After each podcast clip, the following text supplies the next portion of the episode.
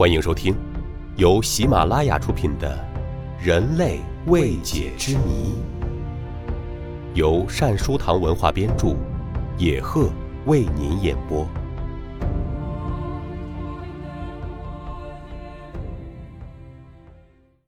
第十六集：恐怖的食人族，吃人是一种习俗。关于食人族的一切，最早都来自于一些道听途说。食人族和加勒比人是两个同源词。据说啊，加勒比人会将活着的男性俘虏全部吃掉，他们甚至会把一些小男孩养起来，等到他们长胖再吃掉。历史上有很多关于食人族食人的描述。是否真实，还是引起了人们的怀疑。甚至在相当长的一段时间里，土著人和欧洲的白人互相之间都怀疑对方是食人族。白人认为土著人是未经教化的野蛮人，而土著人认为白人抓他们的兄弟去欧洲，完全是为了满足欧洲人对人肉的食欲。但是，无论如何。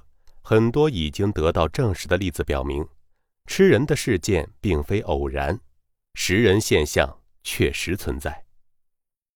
考古学的证据更表明，吃人的现象曾经非常普遍。近些年来，人们又发现了一些新的证据。一个证据是一千多年前。在今天美国科罗拉多州西南的一个被遗弃的很小的印第安人村庄，至少有七个人被屠杀、烹饪并吃掉。这说明，在哥伦布发现美洲大陆以前，美洲土著人是杀人和吃人的。人们在这个印第安人定居点发现了上千的人骨和骨头碎片。这些人类遗骨或散落在地板上，或是堆积在一间测试内。进一步的检查发现，这些骨头上有割伤的痕迹，而且发现了两个石头切割工具上的人类血迹。研究者还在附近发现了一口煮饭的锅，在炉火的灰烬中，研究人员还发现一堆人类排泄物的粪便化石。由美国科罗拉多大学医学院的病理学家理查德·马拉领导的研究小组怀疑这是食人族的遗迹。他们接着在煮饭锅和粪便化石上进行生物化学实验时，寻找到了人类肌红蛋白的遗迹。肌红蛋白是一种只在骨骼肌和心肌细胞中存在的、负责储存和运输氧的蛋白质。研究检验的结果显示，这口锅里确实有人类的肌红蛋白。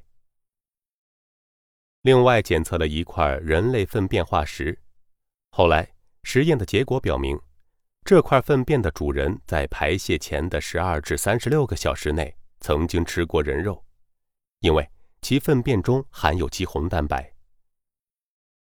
一千多年前，距离现在并不算遥远。要知道。在一千多年前，这块古印第安人居住过的土地曾经创造过先进的农业文明。拥有农业文明的印第安人又怎么会吃人呢？经过专家的考证，认为食人族食人的原因是饿。原来呀，这里所处的大峡谷地带曾经在一千多年前经历过非常严重的旱灾。古印第安人也许正是因为颗粒无收而无奈相食吧。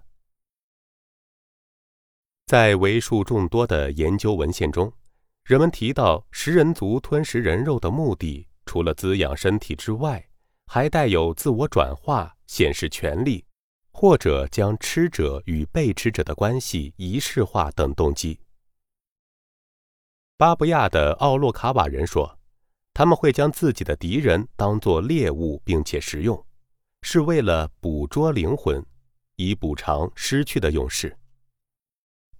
新几内亚的花族人吃本族的死人，以保留一种叫做弩的东西。他们认为这是一种在自然界中无法再生的重要液体。即使对于视食同类的部族来说，吃人也并非是可以草率决定的事，而要根据所要达到的目的而有所选择。根据《食物的历史》一书中的记载，受难者将被食用的部分通常要经过认真的挑选，有时候仅限于很小的局部，通常是人的心脏。这个过程都要伴随着隆重的仪式。在阿兹特克人看来，吃下战俘的肉可以获得死者的威力。作为补充。捕获者还将披上死者的人皮，将死者的双手垂在腰间作为装饰。而且，在很多信奉神灵的部落看来，人肉是神的食物，食人是人与神交流的形式，是进行象征性统治的一部分。从食人者的角度来看，作为食物的人总是具有某种象征性的价值和魔力。食物是有意义的，食人能够让他们获得某种精神上的自我完善。换句话说，吃绝对不是单纯为了活下去，在任何地方，饮食都是一种文化的转换，不光可以满足体力需求，还可以达到精神上的满足。二零零三年，由西蒙米德领导的科林奇科学小组。对偏僻的巴布亚新几内亚高地的弗雷族人流行的一种叫做库鲁病的大脑疾病进行了细致的研究。他们发现，库鲁病是一种软病毒病，很像是疯牛病，普遍被认为是因为当地人吃人类尸体而导致的一种病。弗雷族人自古有食人传统，直到上世纪五十年代中期，当时。托管巴布亚新几内亚的澳大利亚当局发布禁令后，才终止了弗雷族人吃人的习惯。科林奇小组研究了该病在弗雷族人口中的遗传效应，他们发现，大约四分之三的五十岁以上的弗雷族妇女都在基因学上对软病毒有抵抗力，这种抵抗力。只能是在他们祖先世代食人的情况下才遗传进化产生的。然而，当科林奇分析了世界各地不同种族的 DNA 样本后，他发现，不光弗雷族人有软病毒抵抗能力，这种对软病毒有抵抗能力的基因原来存在于各个种族中。也就是说，全世界所有的人群。都有对软蛋白病的内置抵抗力。这个事实的发现，着实让每个人感到震惊。那么，我们这种抵抗力到底是如何形成的？研究者认为，最合理的解释，或许也是唯一的解释，那就是：通过很多的证据可以证明，我们的祖先是吃人的。吃人现象曾广泛存在于早期人类社会中。然而，在我们现代文明社会中，是否还有一些鲜为人知的地方存在人吃人的现象？是否还存在食人族呢？